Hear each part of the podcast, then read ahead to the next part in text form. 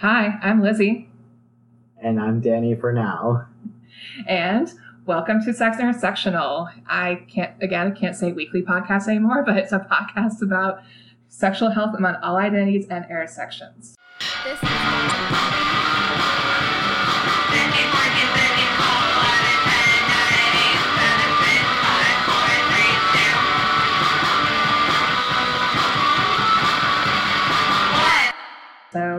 Danny for now. yeah. Why is it for now? Um, I am in the process of thinking about which name I want to use and which name I want to go by. So it's Danny for now. Um, it's very trans, very queer. Things are always changing, so embracing that change. Any particular names that have come to the forefront of your thinking? Honestly, right now, I don't have anything that's like in the running, I would say. I just know that I want to change it, and um, that's where I'm at right now. Well, congrats on making that decision and good luck on your journey for finding a new name. So, Danny, for now, how do we know each other? Um, wow, it's been a minute. I think it's been almost two years, Yeah. but we've met in group therapy, right? Again, very queer, very, very changing story of our lives. But yeah, we met in group therapy, and there have been a few people we've stayed in touch with because what what else to bring you closer but talking about shared trauma? Definitely, 100%. And that's very queer, too. if you can't tell, we have a goal here of being very queer. and Danny for now is like going back laughing. You can laugh out loud. It's okay. I'm currently wearing um, glow in the dark spiral gauge earrings, so that's that's a look. Again, very queer. All right, we are obsessed with this topic for now, but um, why don't you introduce yourself, Danny, for now? Like, uh, what what brought you here? What are your pronouns? And like, what what are we here to talk about? yeah, um, like I said, I'm Danny for now, for the time being. Um, I use they them pronouns. What brought me here, I guess, what we're talking about is essentially um, what I do in my work life day to day. And that revolves around getting people access to care. Um, and essentially like working through the whole puzzle that is healthcare. which bless your heart and i don't mean that in the sarcastic stereotypical southern way bless, seriously brett bless your heart because our healthcare system is fragmented bullshit and which we've talked about many times on this podcast but um, hey, what you mentioned you help people get the care they need um, what does does your clientele look like any particular group or like what what what kind of clientele do you have Yeah, so I mean, particularly, I would say like 80% um, or more of the people I see on a regular basis are either HIV positive or in the process of, you know, starting PrEP and um, staying on it if they already are.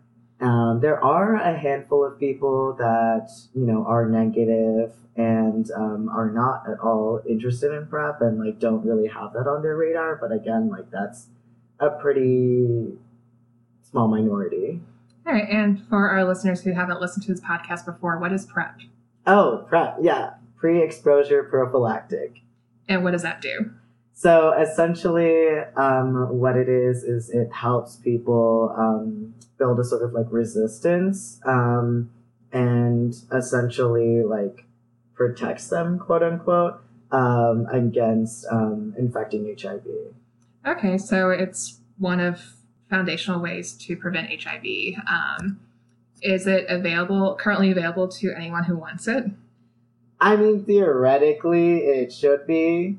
Um, the I guess like the healthcare part of it is that you know like it is generally like limited to people who already have health insurance, and because you know like I'm sure people know that like HIV medication is ridiculously expensive Mm-hmm. um, even with insurance, um, and therefore PrEP, um, which is manufactured by like similar HIV uh, medication companies is also um, ridiculously expensive. Um, so, you know, like part of what I do is helping people who don't have insurance get connected to, you know, a plan that, you know, works for them. And um, again, two programs that, you know, like fill in for the costs associated. Um, I remember I had someone who came in um, and, you know, for whatever reason, like their benefits lapsed and they were, you know, going in to pick up their prep. And, you know, lo and behold, called the pharmacy and they're like, yeah, I mean, like they can pick it up. It's just going to be like $2,000. And that's, And they assumed that they would be able to pay two grand. oh no, they were definitely saying They're like, like, "Ugh." Yeah, like which which program are we signing up for today? Because like no one, no one that I know of is able to afford two thousand dollars every single month. That's the market price for, I assume, Truvada, the br- uh, main brand for yeah, Prep. yeah, Truvada Prep. Mhm. For like, for what a month's worth of medication. Thirty days, correct. What the shit? yeah, it's insane. But the other thing, I guess, about American healthcare system is that no one expects you to pay that, and no one is able to pay that. Um, so, like the manufacturer Gilead is well aware that you know even with insurance there are very high copays. So they have what are called copay cards Mm-hmm. which reduce the cost down to zero Okay. um, for a full year at least. Um, and they actually do provide what are called like emergency 30 day packs. Okay. So it'll be just like billing codes that we, you know, like call into the pharmacy and they're able to provide that, you know, 30 day starter pack usually. Um, or sometimes it'll be like, you know, like that in between, you know, like emergency coverage um, so that the person is able to stay on their medication. All right. And so um, you mentioned Gilead, and so and that you help people who don't have insurance to get linked to programs to help fund prep. So, like, what are some reasons? Like, I'm asking what are some reasons they wouldn't have insurance because compared to many states, DC does have a pretty expansive Medicaid program. Um, but what are some barriers to getting for your clients getting Medicaid or just getting access to prep to begin with? Oh wow! So um, I would say in DC, DC proper, there is actually a ninety-seven percent um, coverage rate, Mhm. which means that um, there's only three percent of people um, in DC who do not have um, health insurance coverage, which is incredibly high. It's the second highest in like all the United States. Um, the first being, I believe, Michigan, which started like the whole ACA, American um, Healthcare Act. So, Affordable Care Act. Affordable Care Act. Yeah. you and I have discussed before that just having health insurance doesn't mean you have adequate coverage. So are do you, are your clients sometimes in that in between where they make too much to um, they have too high income to qualify for Medicaid, but don't make enough to buy marketplace plans or Medicaid's not covering this part or their policy's not covering this part. Like where do your clientele fall? Yeah, so um, there are, you know, like quite a few people who are, you know, like new to DC um, and therefore have to apply for, you know, DC Medicaid um, because Medicaid is administered by each state. Right. Um, and so that's, you know, like a certain subset of people. There's also a certain subset of people who, you know, like recently like lost their jobs and therefore, you know, like no longer have employer sponsored coverage. Um, so they would have to, again, do an application. Um, other people um, who are on the opposite side who just got a job. Um, but a lot of people have jobs through contractors, which do not provide um, any sort of health coverage. Um, and so, again, they are without coverage and um, depending on you know like how much their income is and what their household size is they might not be eligible for dc medicaid Mm-hmm. um, so this means that they would have to um, you know like look for a plan usually off of the you know like dc marketplace um, and those plans they do offer what are called tax credits So essentially, like a like reduced price every month. So you know, like if someone's premium, you know, like um, let's say for like a 30 year old person who you know like is trying to access prep and otherwise doesn't have like other you know like health concerns that they would be you know like going to the doctor frequently for Mm-hmm. um you know like their plan might be depending on like what kind of coverage they want like the low end is usually like two three hundred ish um Per month. per month this is a month That's the low end. that's usually yes. Uh huh. Yeah. That I tend to get those looks a lot. the look that Lizzie's giving me is um confusion, perplexed, also like why? Just why? um yeah, so that that's actually incredibly common. And then I think the highest for again like someone who's like in their 30s would be like seven to eight hundred dollars every single month. Um For how good a coverage? So yeah, that is the other thing because the coverage they rank it by um you know like the Olympics we have like medal levels so it's medal level. That's right. I forgot about that. Back So- when I bought, bought marketplace plans when I was in Texas when I just aged out of my parents' insurance. Turns out it was it was like bronze level, and when it, I ran to like an emergency situation, like had to go to the ER, it provided fifty dollars towards my total of like two grand cost. So I was paying like a hundred fifty a month just to get like fifty dollars towards an ER bill. Ugh. But sorry, I interrupted you. yeah, yeah, no, and and that's that's the other thing too is like so because they are you know like ranked by medal level so like the bronze plan like you experience um usually has quote unquote a lower monthly premium but then a higher deductible so you know like i had someone who said they had like a $7000 annual deductible Fuck. this is for an individual Fuck. Mm-hmm.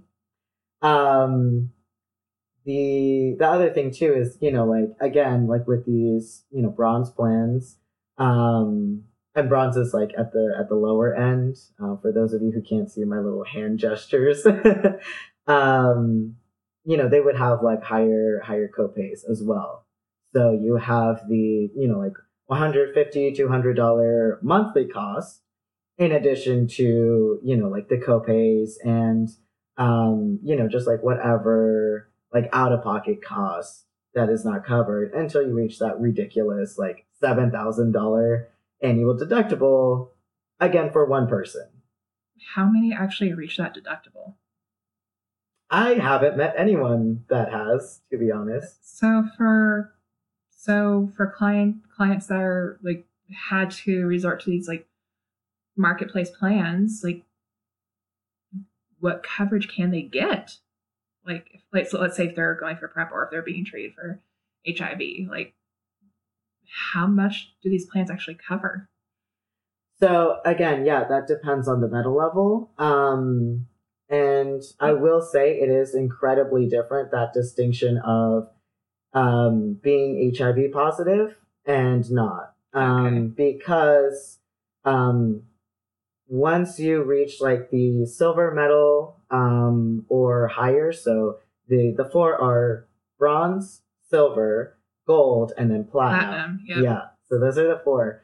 Um, the nice thing about the platinum plans is that those ones have zero dollar deductible, um, and those tend to be the ones that have like eight hundred dollar monthly premiums. Um, the thing is, um, once you apply for these tax credits, which are you know like reduced off of the monthly premium amount, so depending essentially like on the person's household income. So like how close they are to that, you know, like Medicaid cutoff limit, they will receive more or less um, tax credits.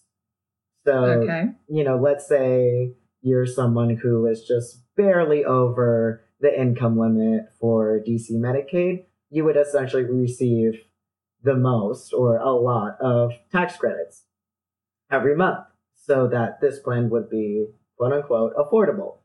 Um, Now, if you are someone who is positive and you select a plan that is, um, you know, silver, gold, or platinum, um, there is a program, and this is like available in every state, um, and also Puerto Rico and Guam. So it's called ADAP, the AIDS Drug Assistance Program. Mm-hmm. And essentially, what it is, is it helps people who are HIV positive to continue receiving care um, and get access to their medications.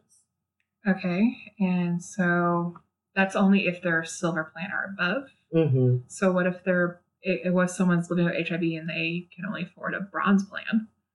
So, um, part of the what ADAP pays for is the monthly premium. Okay. So essentially, what they would want is that the person, you know, like signs up for a plan and um, receives, you know, takes 100% of the tax credits that they're eligible for. Um, so I guess we could like run through an example. I don't know if that would be helpful. I guess as long as like no names are given. So let's say, um, you know, someone comes in and they are um, like a couple thousand dollars over the annual Medicaid limit in Yeah. DC, um, and they apply for tax credits. And these tax credits help reduce the cost down of their monthly premium from like $800 a month down to $500 a month.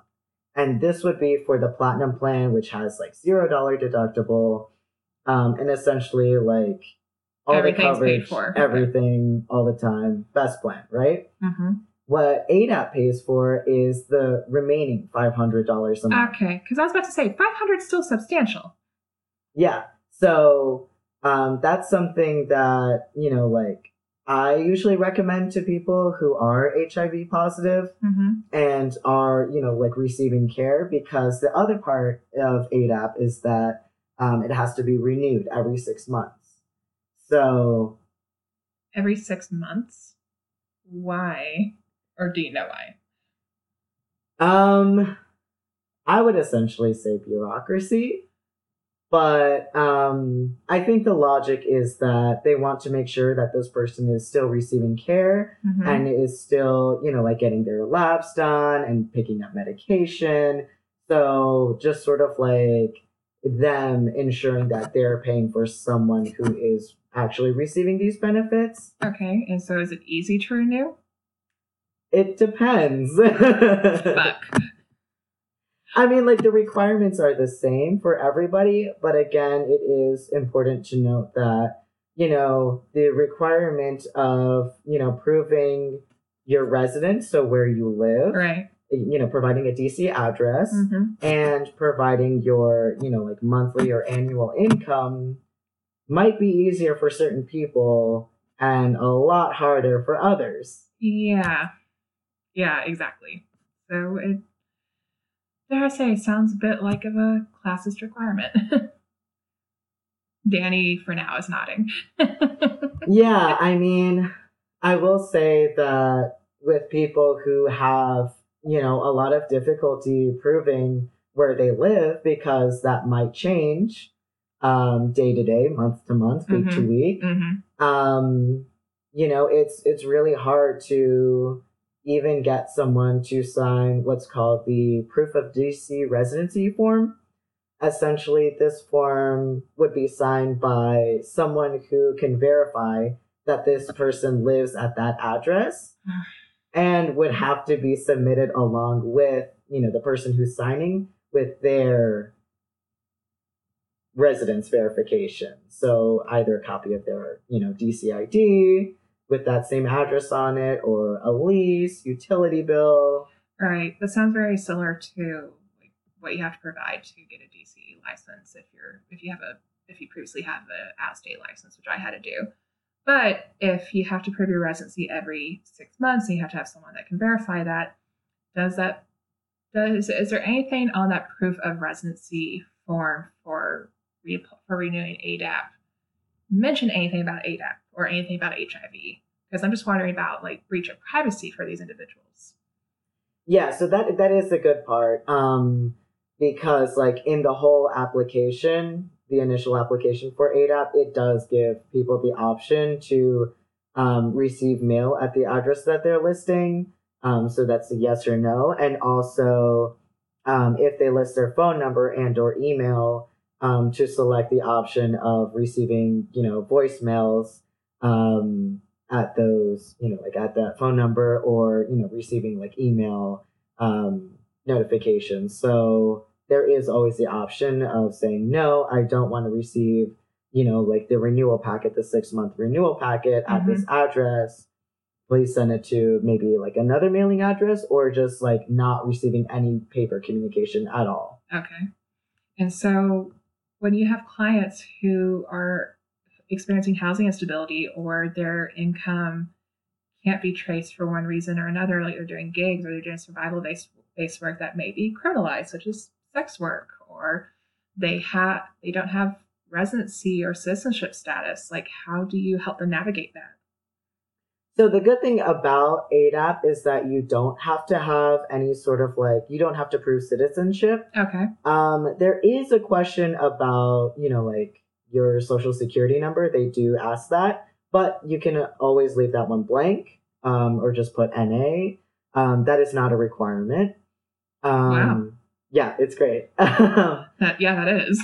but the other thing too is that um in terms of like proving the income um i mean unless they have like pay stubs or you know like tax documents essentially like anything tied to you know maybe their social security number um if they are like doing gigs or like cash based um, work we can do what's called a cash income form Okay. um, so they yeah they do have forms that the person can essentially attest that okay you know right now I'm not receiving any pay stubs or you know like anything any sort of um like document that ADAP usually accepts that they would essentially attest okay I am maybe like a babysitter and I receive like three hundred dollars maybe every week and therefore you know like twelve hundred dollars a month hmm usually.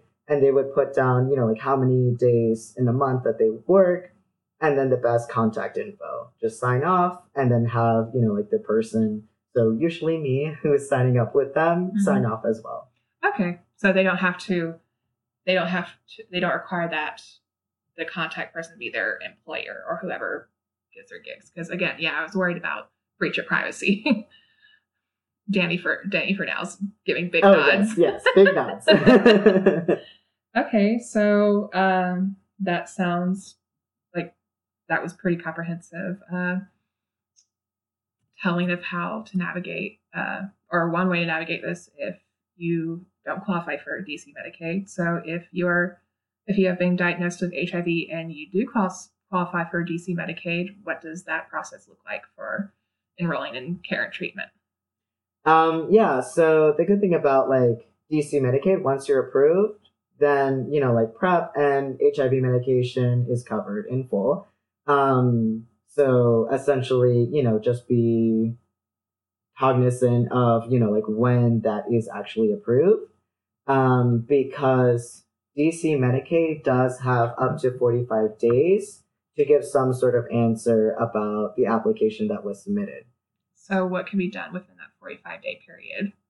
essentially, um, if it is for PrEP, going through the manufacturer, so that would be Gilead, and requesting, you know, either that 30 day like emergency access or, you know, that full year, um, you know, longer access. Um, and so that would be filling out an application, you know, either through their website, giving them a call. They have a form online also, can fax that in. Um, and that's like similar questions, um, which is on the DC Medicaid application, demographic info. Um, again, similarly to the ADAP application, there is a question for social security number, but it's not required. Okay. And do you know what goes into their decision making on whether or not to grant someone that medication access?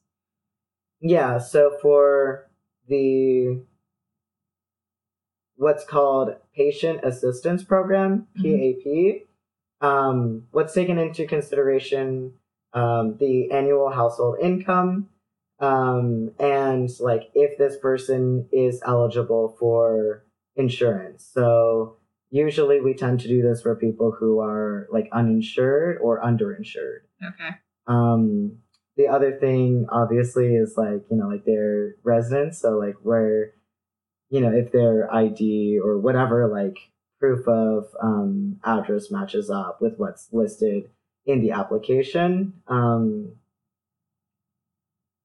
they do not ask for you know like labs um, or anything to prove that you know like this person um, has gone you know to the doctor recently they do ask for their primary care provider to sign off on a form stating that this person is receiving care So what if they don't have a primary care provider? we try to get them connected to one Okay. So even if it's just is that on the condition that they meet with that primary care provider before they get prep or just that they can say they have one?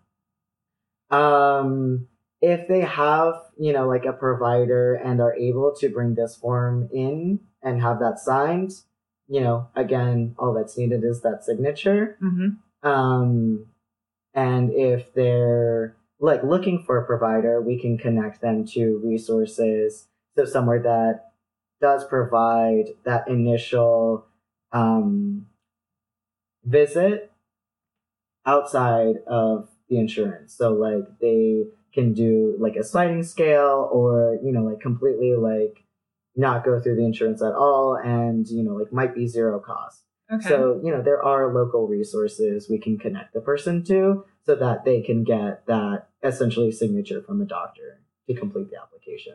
Okay, and I know that depending on the provider, they may like depending on the provider. I don't know if it's the same for Gilead for like the emergency um, prep. If they think that you're not part of a demographic that's higher risk, if they will deny you that medication. No. I'm shaking my head no.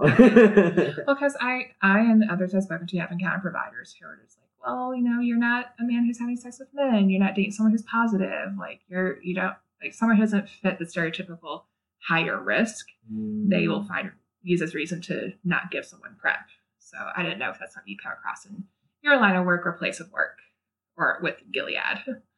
Um, in terms of like the actual application, they only ask for, I think, sex, like so gender assigned at birth, Mhm. but they don't ask for Okay, sexual orientation or any of that like right on. demographic info. Go Gilead. Yeah. um, but I will say, like, I do have a lot of, you know, people who come in, um, you know, like having questions about prep or like interested in prep who, you know, like, again, like have heard like through the community, maybe friends, um, other people who think that, you know, like prep is only for, you know, like men having sex with men Mhm. question mark Yeah, e- exactly. It's like, what do they define as man in this case? Danny, Danny, for now. I, I am nodding. Yeah, I think the other thing too is that um, you know, like within the LGBTQ plus community, there are a lot of politics around access to certain things. So Okay. you know, thinking that cis gay men um, are the only ones who are HIV positive and or uh, would be the only ones who are interested in PrEP, which Mhm. is the furthest from the truth. Um, and again, I guess like sort of on the flip side would be um, cis lesbians thinking, oh, I don't have to worry about that. That's, you know, like a gay man thing. Lesbians. Lesbians. Come on.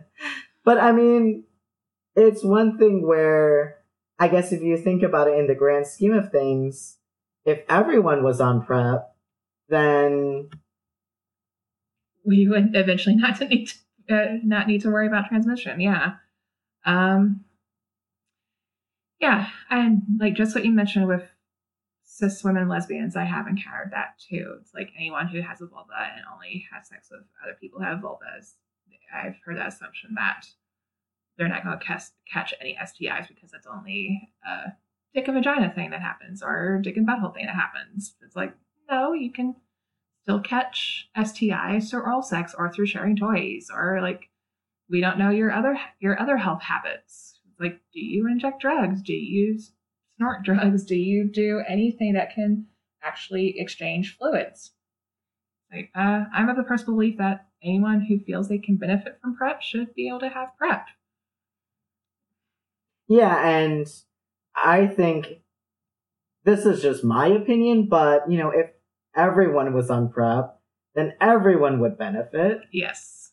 it's almost like I don't know if you've heard, but um, there are actually like talks of an HIV vaccine. mm-hmm. Um, and so, you know, like I have been talking with other friends who um, have family members that are anti vaxxers. Uh, not to go into all of that, but essentially, like when a whole population has the vaccine, then that's generally better for everyone. Herd immunity, folks. Herd immunity. I mean, we almost eliminated me- measles. Almost. Almost. Almost. Now look, look at us. So theoretically, we could eliminate HIV.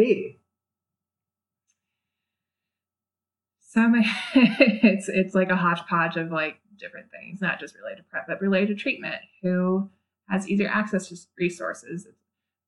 Shit, you already know from your job better than I do. um, but so it sounds like, and like I, like I keep hearing that Gilead provides like a lot of assistance for people who want to be on PrEP or people who need HIV treatment and can't afford it. I'm wondering, what does Gilead get out of this? I mean, in however long I have been completing applications with people, I haven't seen or heard any explicit, like, you know, like, thank you for submitting this application. This is what we get out of it. That has never come up at all. Any fine print? I mean, the other thing too is that when someone is going through like the emotional crisis of not having access to something that is really vital to them, Mm-hmm. you know, the last thing that's on their mind is what is Gilead getting out of this? Of You know, course. like what is this other party benefiting or, you know, they're obviously more concerned about, you know, their own health, their own life and, you know, like how they can, you know, either get back on track with their medication or, you know, just like continue living their lives. Mm-hmm. And so, I'm I'm just I'm curious. It, since Gilead does provide these free services, as you mentioned, that you know people under duress who need these services are not going to think about that. I keep thinking about privacy or access to information. So, does Gilead get access to certain information in exchange for this, or like, is there any I, I, I'm only asking because I know of many programs where to access this service, you sign away, you know, your demographic and health data to be used in any research that they want. I did. I don't know if Gilead has a similar thing, or if you've encountered programs that do similar things. Um, from what I've seen, I haven't heard that it's like the information is explicitly used um, for research purposes. Okay. Um, you know, I do know like every time I call in, um, there will be like an automated recording saying, you know, like, oh, this interaction will be recorded for, you know, training purposes. Um, but I mean, I can't help but think that, you know, however many applications are being submitted every month and every year, um, you know, with all this demographic information of people's addresses, phone numbers, emails, um, etc., are you know they're they're at least being collected, they're being gathered, um, and I know that on one portion of the application, it's like towards the very end, Yeah. um, where the person signs off saying, okay, you know, like, great, I completed the application, signing off, dating, let's send it out. There's actually a checkbox um, that asks the person if they would like to receive, you know, like email notifications or essentially just like promotional material um, or any sort of like, you know, continued communication that's not explicitly about the application itself or, you know, like receiving this medication. Essentially, like, I don't know, advertisements? Question mark? Okay. um, from the manufacturer, and um, I will purposefully like uncheck that usually, um, and you know like ask the person like, do you want to get um, email notifications um, about essentially like advertisements is how I understand like promotional materials is was listed in Mhm. the actual application. Most people say no, Okay. um but it is like right next to that like signature and so most people like it the the box is you right there and has like yes and then like a bunch of like you know the whole explanation in small print. So most people will just like check check whatever. Right. you know they're just going through and like okay like i need my medication. Check check check. Let's just go. Right. So, uh, like, I just asked because uh, I know many times in healthcare in general, but especially when it comes to people who have HIV or seeking prevention services, like privacy is very important. So, I was just asking because I didn't know if some of these programs come with a condition that data from your care or from your demographics is up for free use by the manufacturer that's providing these medications. Um, so that sounds like no, that's not the case. it's not explicitly clear i'll say that okay. So that's I guess that's something for individuals seeking out these services to just be cognizant of. yeah definitely read the fine print but also You need you need this stuff, so get the stuff. yeah, do what you need to do for your body. hmm Yeah, I just I I I I know it's like not a weird thing to bring up, but yes, it's not highest priority. But there are there are individuals in circumstances and places where if their status were to be known, it would be detrimental to their health and to their lives. And so I feel like that's how it's been expressed to me to people I've worked with who live with HIV. That's been a huge concern of theirs. Um, Right. And that brings to question how is that privacy managed where you work? Like, are you in a setting where you can have private conversations with clients, or is it one of those where it's just like many cubicles in a row where like people can kind of overhear? Like, Um, yeah, so we definitely, you know, have the sound makers. It's a private office. The doors close. Um, things like that. We we definitely understand that.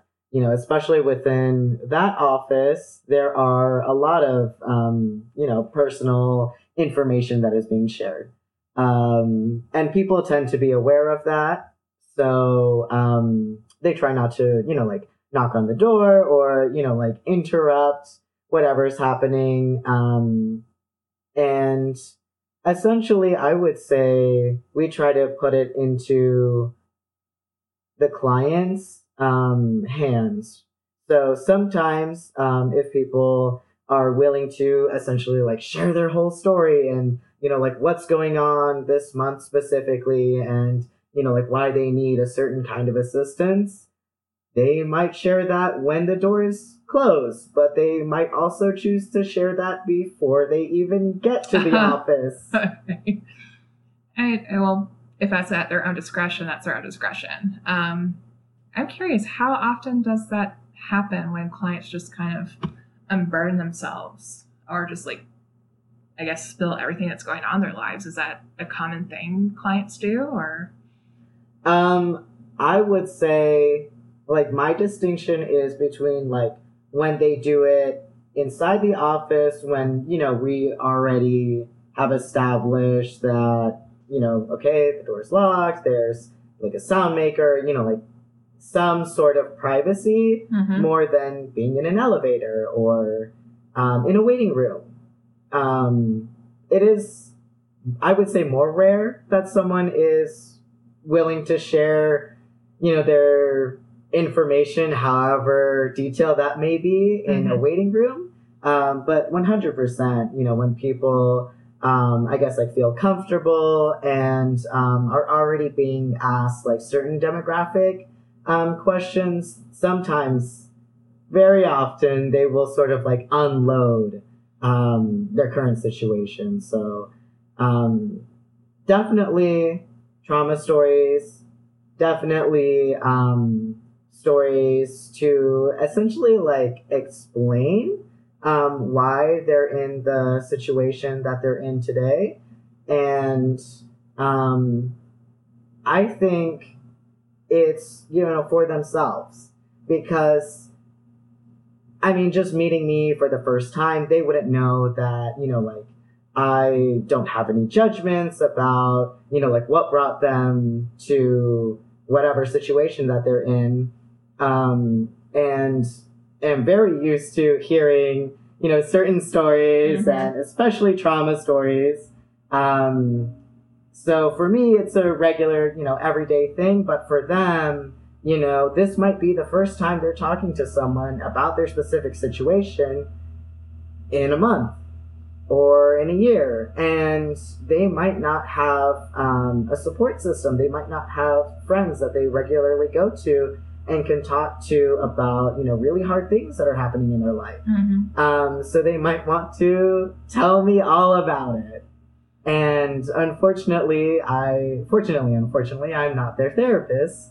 Um, so there's only so much that I can assist with.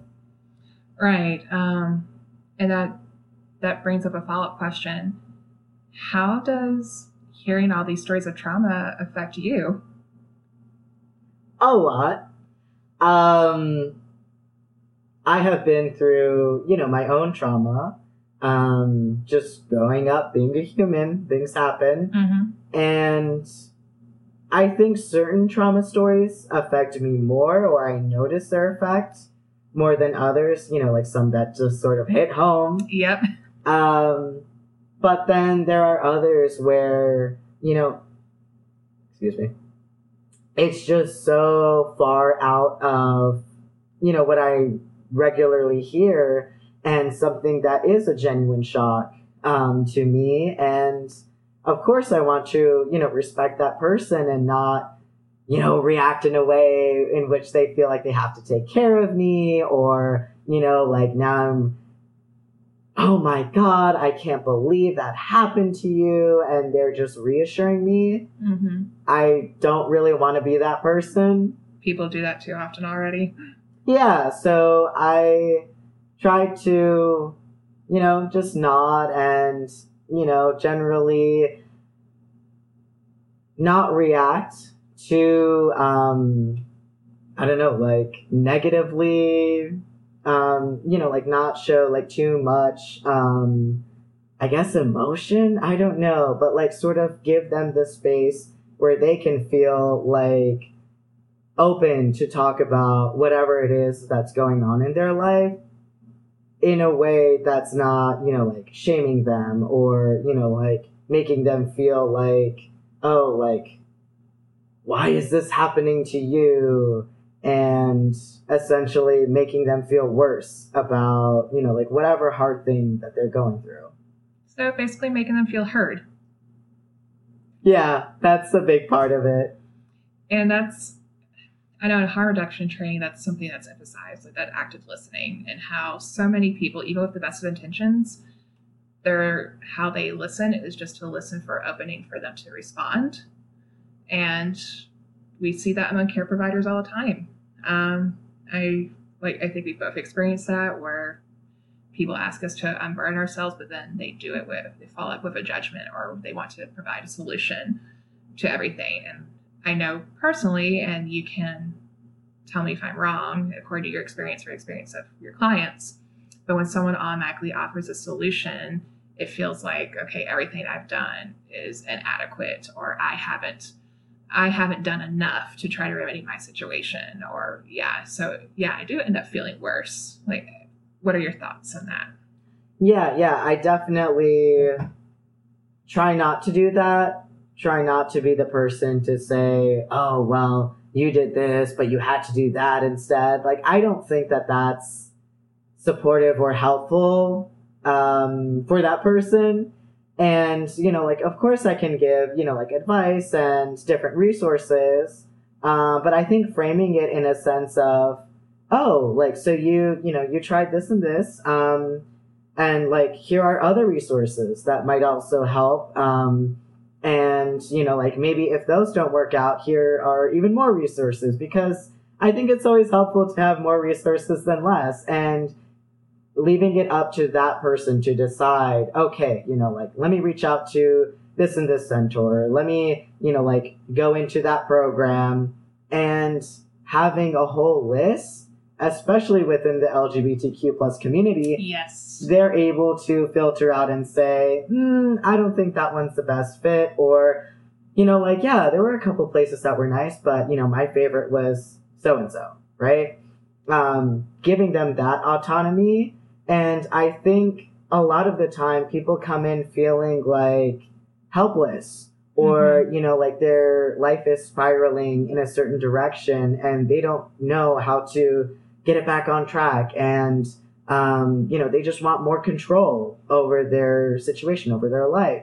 And giving them those resources and essentially like saying, you know, like, thank you for coming in. Like, thank you for doing all that you had to do to seek out this help. And, you know, like, if you need more help or if you need, you know, a different kind of assistance that I'm not able to provide, here are additional resources. And you can continue to, you know, like, build your own autonomy and, you know, take charge of your life by reaching out to certain people. That sounds very on point of what we all need and what we can all. That sounds like a model of how we should all be responding to people's struggles. And I definitely, I think it's great that y'all are practicing that at your place of work. And I definitely think it's comforting to start that I'm starting to see, or we are starting to see more people practicing that. We still have a long way to go, but I can only imagine if your clientele, if they are dealing with a recent diagnosis or if they're dealing with trying to navigate through this clusterfuck of a healthcare system just to maintain health, that yeah, that becomes very overwhelming and that, you know, many encounters they have just add to that spiral uh, sense of spiraling out of control. So that's great that you and your colleagues do practice that active listening and just to be there for helping them feel heard. I definitely, I, you and I have discussed before. Um, I'm sure it can take a toll on you and your colleagues sometime. Is there anything you do to, I guess, decompress or help yourself or to manage that stress after hearing all these trauma stories?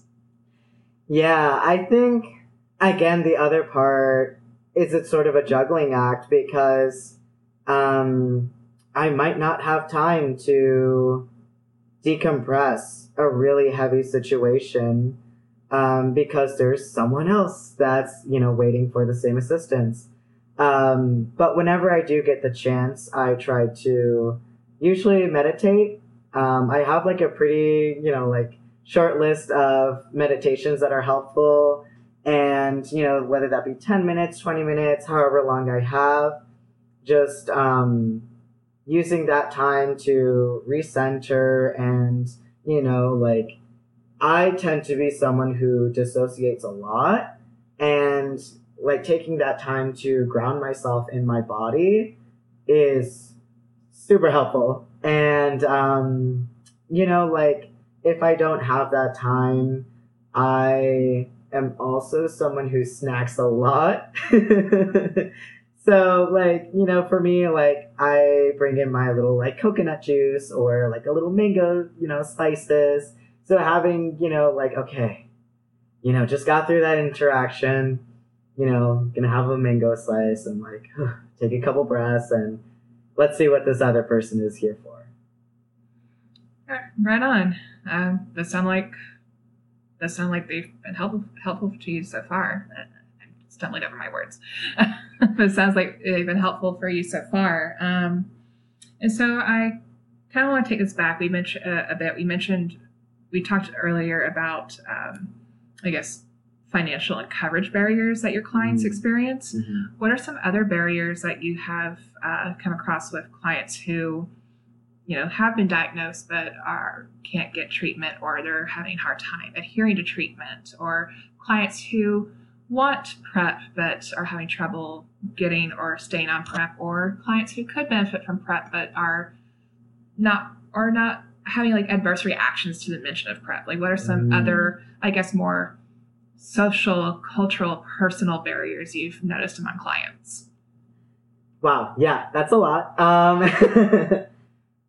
I think that, you know, taking this approach of intersectionality and knowing that, you know, people do have access to certain things um, that others don't as easily do Mm-hmm. um, and taking that wholeheartedly into consideration when asking, you know, like really tough questions. Um, some people might not find um, what is your current address. That might be a really, you know, like mundane, not at all difficult question for some people, but for others, that might honestly be a trigger and you know have them go into um, a retelling of how they recently lost their housing or how they are looking for housing and you know like what their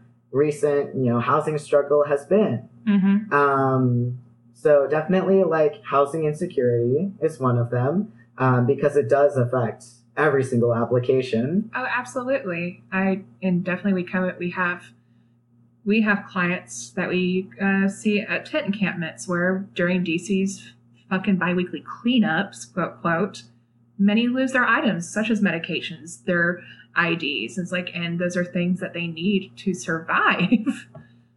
it's like we treat people with housing stability like shit in a city, and it, like you said, it does interfere with their health sorry that just like rang a that really resonated with me and like our similar experiences with like some clients. Um what are some other barriers you have noticed? Housing instability um, definitely immigration status. That has been something that's i guess been in the news a lot. And a lot of people have you know come in even more um, anxious and afraid and really worried mm-hmm. um, because of recent legislature um, especially around the whole public charge rule uh, and, um, you know, luckily we are able to reassure people and say that, look, the application that we're, you know, currently doing will not affect that um, in any way. And, you know, like I printed a list of, you know, applications that will not affect, um, you know, someone being charged with this public charge rule and you know applying for medicaid is one of them. That will not affect their eligibility. So you know having that and highlighting that and letting people know is super helpful. And um, so that's so that's immigration status um, housing sexual orientation gender identity is something that comes up and so you made a mention earlier about identity politics so i feel like this cross cuts with that do you want to delve into that Yeah, I mean, I think that there are definitely like people from certain communities that hear more Mhm. about the availability of resources than others. yep And they are, you know, like even in certain, you know, like HIV prevention commercials, you tend to see more, you know, cis gay men um, than, you know, for example, lesbians. Um, and I guess we just latched onto this example. but um you know i definitely think that like gender minorities by not seeing this representation and not having people you know in their communities and people in their lives telling them oh hey you know like have you been tested for hiv and having that be a reoccurring conversation hmm definitely you know like out of sight out of mind right they're not thinking about it. They're not thinking about how, you know, prep might help them and how, you know, even if they're not with a partner who is, you know, HIV positive or, you know, in any sort of like quote unquote at risk situation, being on PrEP is still helpful. Mm-hmm. And do you feel that there are any like personal barriers to people who are seeking or on HIV treatment or seeking or on PrEP? Like any like personal struggles that you see constantly come up with clients? I think something that's definitely on my radar more is, I guess, like mental health and how that affects um, people being able to access what they need. Mm-hmm. Because I guess, you know, step by step, if you think about, you know, okay, like I'm going through a depressive episode, for example, and I don't want to get out of bed. And it's really hard for me to even, you know, go out in public and, you know, like get food or, you know, pick up my medications or, you know, just like doing daily tasks. So when it's hard for you to just get out of the house, um, imagine how much harder it must be to you know, let's say you finally made it out of the house and you're going to the pharmacy to pick up your PrEP or pick up your medication, and lo and behold, um, your benefits have terminated. Or, you know, like you actually haven't had benefits in several months and now have to complete like a whole brand new application. And this opens up like a whole like Pandora's box of emotions and now, you know, like finding the resources to help you get connected back into health insurance. And you know like even you know wanting to go down once you find the resources wanting to go down to that office and opening up and like completing those applications and like knowing that those applications are going to bring up those same emotions it's you know it's cyclical and um I have definitely met with people who have, you know, been on medication, been receiving care, and, you know, for whatever reason, have not received that care for maybe a couple months, maybe a couple years. And, you know, like, it could be due to, you know, their housing, immigration, whatever. Um, but I've met with definitely people who, you know, like their, you know, like mental health has severely affected their ability to advocate for themselves. And so, what do you and your colleagues try to do to uh, navigate those situations when you have a client that's dealing with like adverse mental health and they just it's too much to navigate this stuff because like many people like I've we have noticed that many people like to talk lightly of depression, but Mm. depressive episodes from a personal stance, and many have echoed this, is that it literally makes your limbs feel like you can't move them. It makes it feel like your eyes or eyelids are too heavy to open.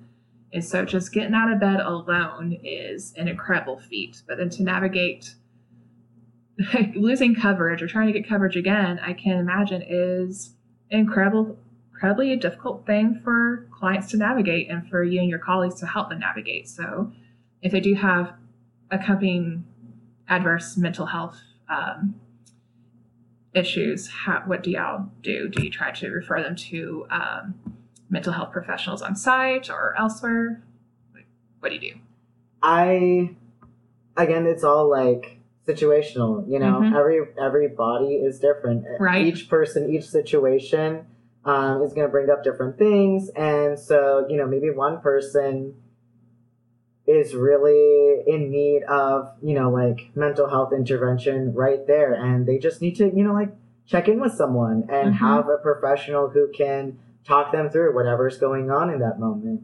Um, sometimes they're not ready for that and they you know again like it might just be too raw and they don't want to talk about it but having that you know like giving them a referral or you know some sort of resource to okay you know like you're not feeling it today um, maybe later on you will decide hey like i do want to talk to someone about this and i i am in a place where you know like this feels comfortable and I I need to just get this off my chest, right? Mhm. um, or even you know just like being that person for you know however you know five ten minutes listening to what's going on right there and you know nodding along and saying absolutely that makes a lot of sense um, Validation's important, y'all.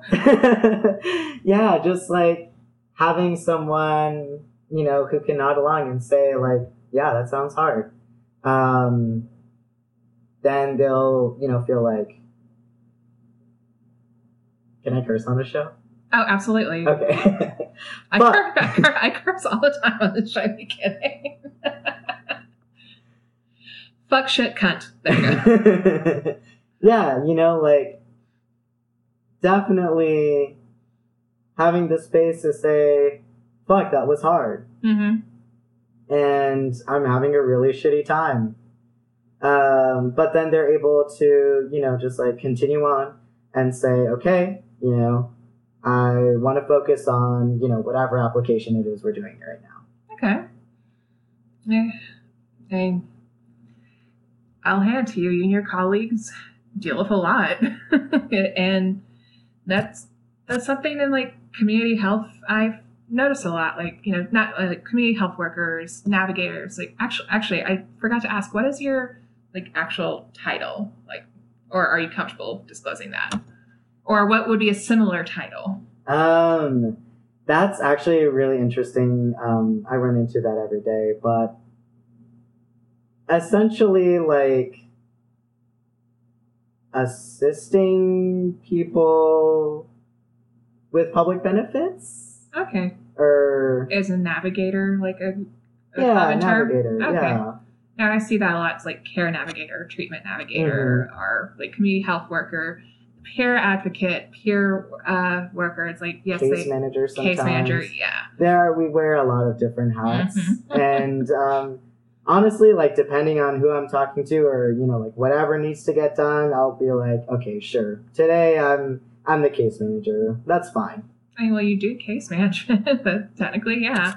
Um, but I have noticed that these are positions that are actually essential for linking people to health. They're often underpaid positions, and Danny for now is nodding their head. um, and I do wish that your work was more valued because y'all are essential for helping people basically live. and it's, yeah, many people don't see healthcare outside of like the physician patient or nurse patient relationship when there's so many players. It's like because of you, these clients are able to get a physician in the first place. Because of you, they were able to Mhm. get treatment in the first place or get per- get PrEP in the first place. So, I mean, just acknowledging y'all have hard work. Y'all do very hard but necessary work. And that brings me to the question about like provider and, or like case manager type provider and client relationships. And I bring this up because yesterday was uh, International Overdose Awareness Day, and HIPS did host an Overdose Awareness Day event in which we had a panel. Uh, one of them was a physician from where you work, which where we will not mention, and was many care providers, both clinical and non-clinical, community advocates, talking about um, like provider, community, and individual relationships, and how not working with people engaged in drug use who in communities adversely affected by overdose, how those relationships are essential to generate t- tangible change, like uh, tangible uh, change for the better. And a couple advocates on the panel were talking about how outreach and interactions need to actually be sincere and the importance of trust building when so many people who do outreach often do it for the wrong reason or it comes they come across or actually do come with an agenda behind outreach behind reaching out to people rather than just actively listening so i was wondering if you had any anything to say about the your your relationship with clients like how you and your colleagues who do like this care navigation what you do to foster that trust and like just mitigate all of that. Um, yeah, I mean, like, obviously, can only speak from my personal experience. Mhm. Um, the other thing too is like, I don't typically see how my colleagues um, Uh, go through their interactions because I'm having fair. my own. That's fair. Um, One second. yeah, but um, in terms of my patient interactions, I will say that this is the ideal. I try to bring, you know, some sort of awareness um, about, you know, whatever the person is telling me about. And definitely, like, every day, trying to humble myself and actively recognize my privilege. Um, and that's been like a whole process because um, you know like as a trans person of color um, you know like a lot of people see me and think that i don't have a lot of privilege and i've gone through a lot of um, i don't know situations where people are like oh poor you poor thing uh, yeah it's exhausting but um, you So know they're like they're assuming lack of privilege. yeah Okay. and, you know, like when I'm, you know, like behind the computer, I'm definitely the person who has the privilege. And, you know, like especially talking with people who have very different life experiences, you know, I have to check that and I have to realize, like, you know, at the end of the day, I still have a place to sleep. I still have food security or, you know, whatever else that person is talking to me about. And, um, really humbling myself and realizing that this person's experience is valid Mm-hmm. and it's valid for them to feel a certain type of way you know for me to you know complete this application with them. Um and you know like understanding how i have felt when you know like a cis white person has told me oh like you need to do this. You have to do that. You know eat this. Don't yeah exactly. The whole you know go fuck yourself. I, I'm giving a finger. mentality. Um, so like I think trying to analyze like my feelings around you know those kind of situations and how I would have liked to be treated um, when I needed assistance from someone um, definitely is something I try to work on. Um, obviously, I'm human, so you know whatever shit happens. hmm Um, but realizing like, hey, it's about this person. So like, check your shit at the door. Listen to what's happening. Right on. Um, and so you gave a lot of great essential information, but for listeners or uh, friends of listeners who have been diagnosed with HIV and are seeking treatment, or someone who wants to be on PrEP, what steps can they take to connect to resources to get the processes that you eh, explained earlier started? I would say, I mean, definitely step one is getting tested. Um, there are plenty of like mobile sites and, you know, just like community organizations that do, you know, like the quick little, you know, finger prick testing. And, um, you know, that might take a matter of minutes. So, you know, going ahead and taking advantage of those resources. Uh, some links to which we'll provide in the episode description. and then you know like of course like um, seeing your primary care provider or looking for one um, again you know like depending on if you have insurance or if you need a connection to insurance um, you know looking for who might be able to help you like what those first steps might be um, there are what are called like assister organizations Mm-hmm. all around the city. Um, so you know, just like taking a look into that, um, if you if that's the first step you need to take. again, we'll provide links to several of those within the city. Um, HIPS is one of them that can help with that navigation, and HIPS is also a place where you can be tested for HIV, Hep C, and put through PrEP navigation.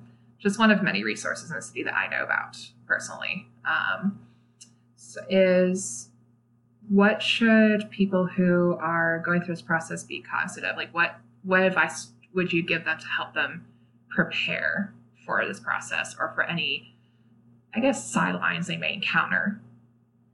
I mean, I guess like anything, um, I don't know, be prepared for um, a lot of questions, you know, like at least for the application process, there's going to be, you know, like verification of demographic info. Um, if you are trying to access PrEP or, you know, like other medication assistance, um, usually verification of income or state residency is going to be requested. Um, so, you know, like knowing if that might be available to you or, you know, like how that whole process would work. Mm-hmm. Um, and again, just, um, you know, being ready to ask for help and, you know, listen to what resources might be the most helpful. I don't know. The next steps. Okay, fair enough. Thanks. Um, I, I was actually really excited to talk about this when you approached me about it because it needs to be talked about. Um, yeah, thanks. Thanks very much for coming. Um, for anyone who's listening who thinks they can benefit from these kind of services, we'll be providing links to uh, organizations that do testing and do care navigation within the DC area. Um, I'll also provide links to a couple other states or like national databases where you can help navigate help navigate on your own time. But we recognize that our healthcare system is fragmented, it's complicated, it's unfair, it's oppressive, and it doesn't function how it should. And that's where people like Danny come in to try to make it a little less complicated for you. So I definitely recommend getting in touch with navigators such as Danny because they are essential to the health of so many. Um, anything else? Anything else you want to uh, talk about before we wrap up, Danny? Yeah, I mean, I guess the um,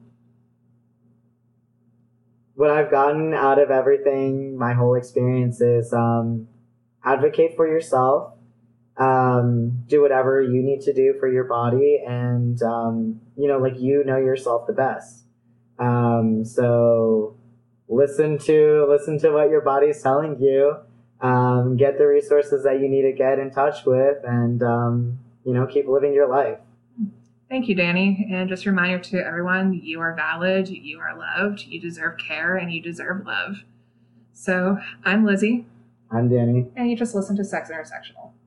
This is